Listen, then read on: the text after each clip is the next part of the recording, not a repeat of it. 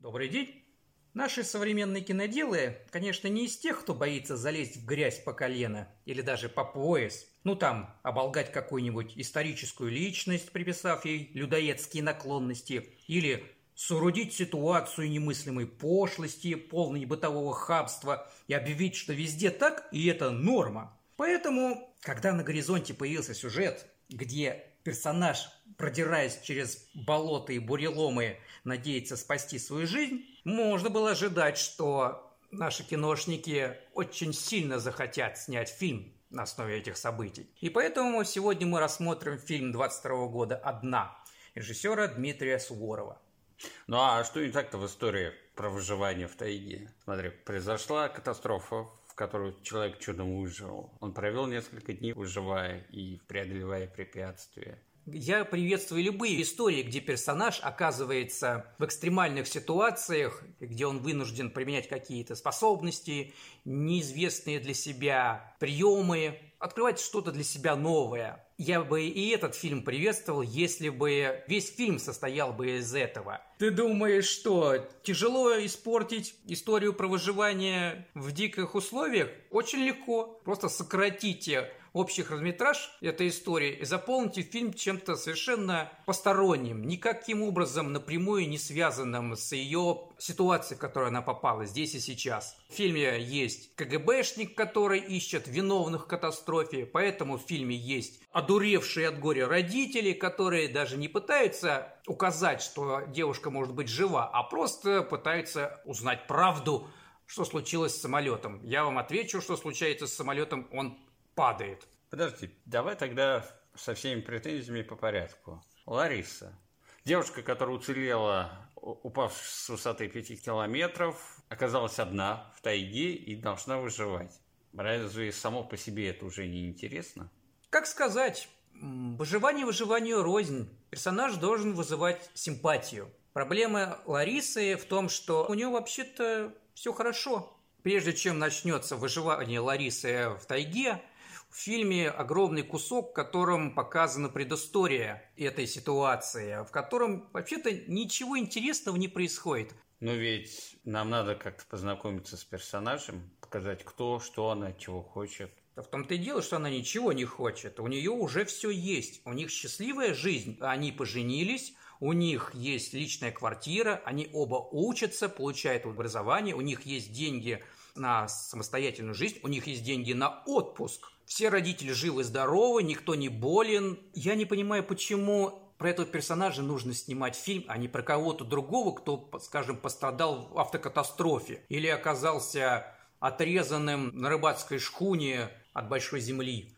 В данном случае у нее была счастливая жизнь. Можно сказать, что она, в принципе, к этой метафоричной жизни и идет, пытаясь добраться до мужа через тайгу.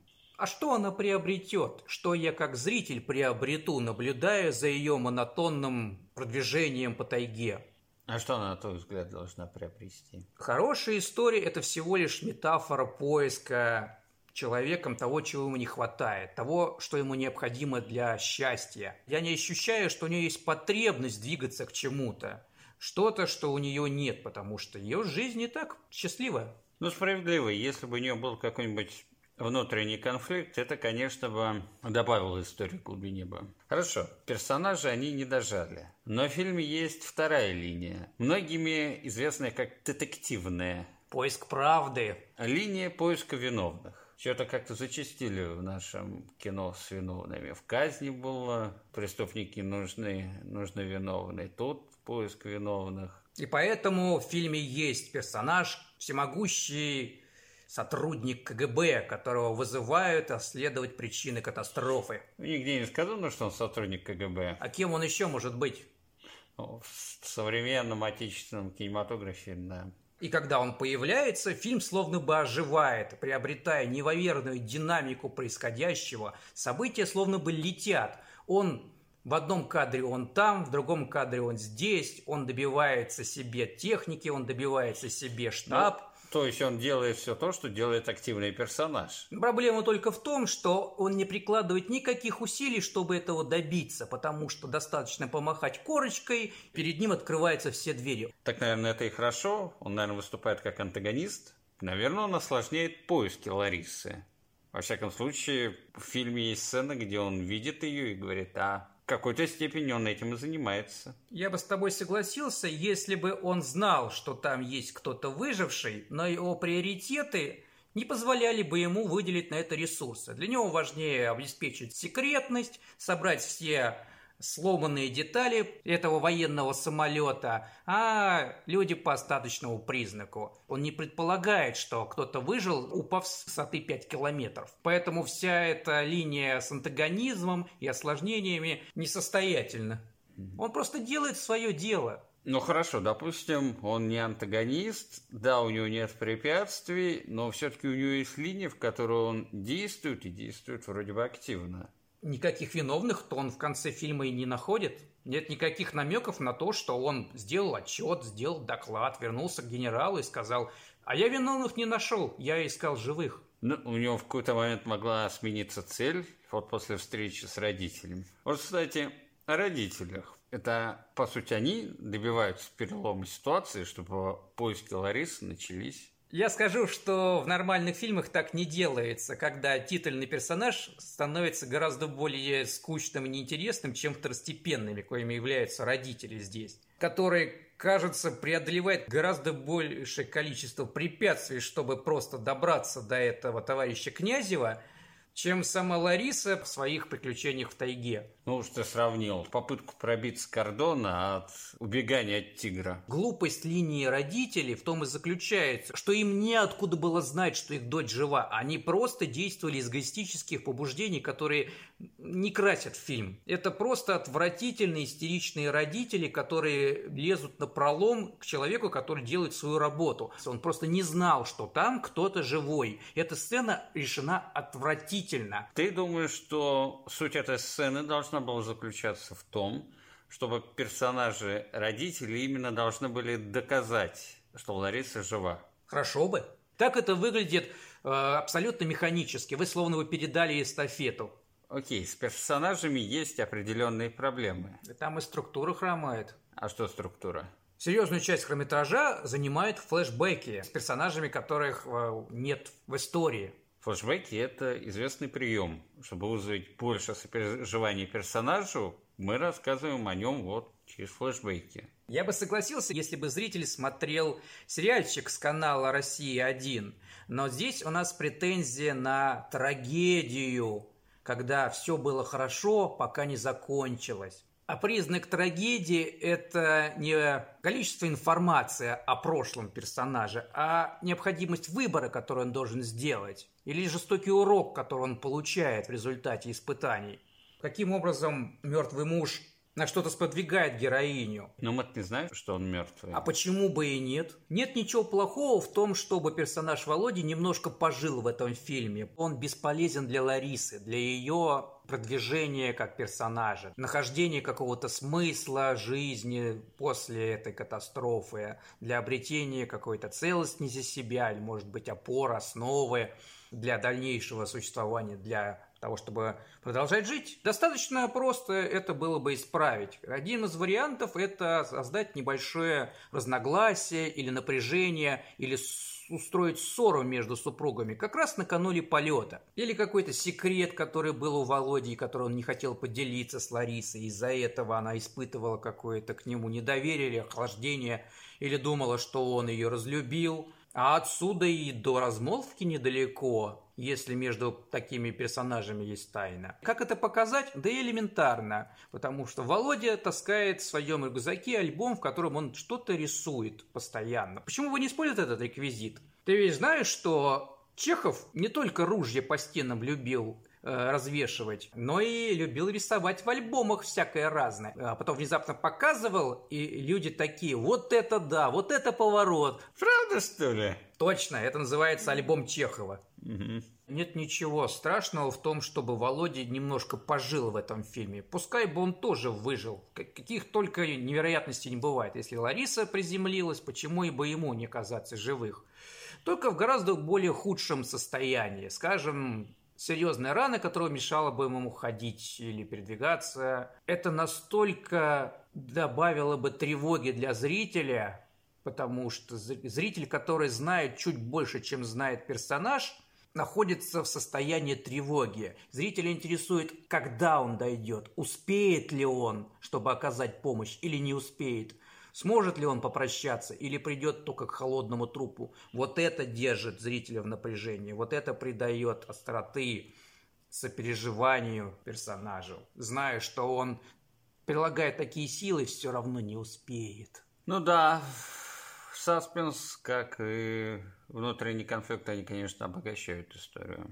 Тут спорить сложно. Казалось бы, но... Пускай Володя нашел бы эту несчастную ракетницу, это сделало бы его поиски гораздо более обоснованным. Даже если бы не было никакого конфликта между ними, о котором могла бы пожалеть, просто там есть эпизод, где она на себя напяливает целлофановый пакет, а потом сквозь этот пакет видит э, рюкзак, который ее фактически спас. И это был рюкзак мало того, что Володи, угу. То есть он даже после смерти ее спас. Проблема в том, что авторы неправильно поставили акценты. Она должна была увидеть этот рюкзак после того, как передумала бы умирать здесь. И этот рюкзак являлся бы наградой ей за отказ от самоубийства, за решение продолжать жизнь, продолжать бороться. А так она сначала его увидела, и это появилось как просто костылем сценаристским. Ну, по-моему, это довольно распространенный троп.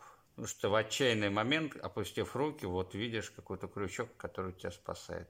Правильное разыгрывание этой ситуации – это когда... персонаж сам отказывается от мысли самоубийства. Он решает продолжать жизнь. И тогда мешок с припасами – это награда за этот выбор. В фильме нету даже этого. Она просто тупо механически следует к месту назначения. Ничего не происходит за это время. Даже тигр – несерьезное испытание. А с тигром что не так? А нет завершения даже этой линии. Он появился и исчез. Справедливости ради, я когда увидел, что она ракетницу берет, я подумал, что ну, эта ракетница предназначена для тигра, который уже дважды появился. Нет, это фильм не про это. А про что? Как пройти из пункта А в пункт Б с железкой в стопе? Ну, про силу воли. Выживать в тайге три дня ради встречи с любимым. Маловато будет. Это в том самом фильме, где над ней постоянно летают вертолеты, там, где поисковые партии. Да. То есть она знает, что рядом есть люди. Нечего падать духом. Ты разведи корягу трухлявую и дымом привлеки внимание. Ну, один раз там пыталась привлечь к себе внимание. Мимо проехали. Ну, так ты еще попытайся.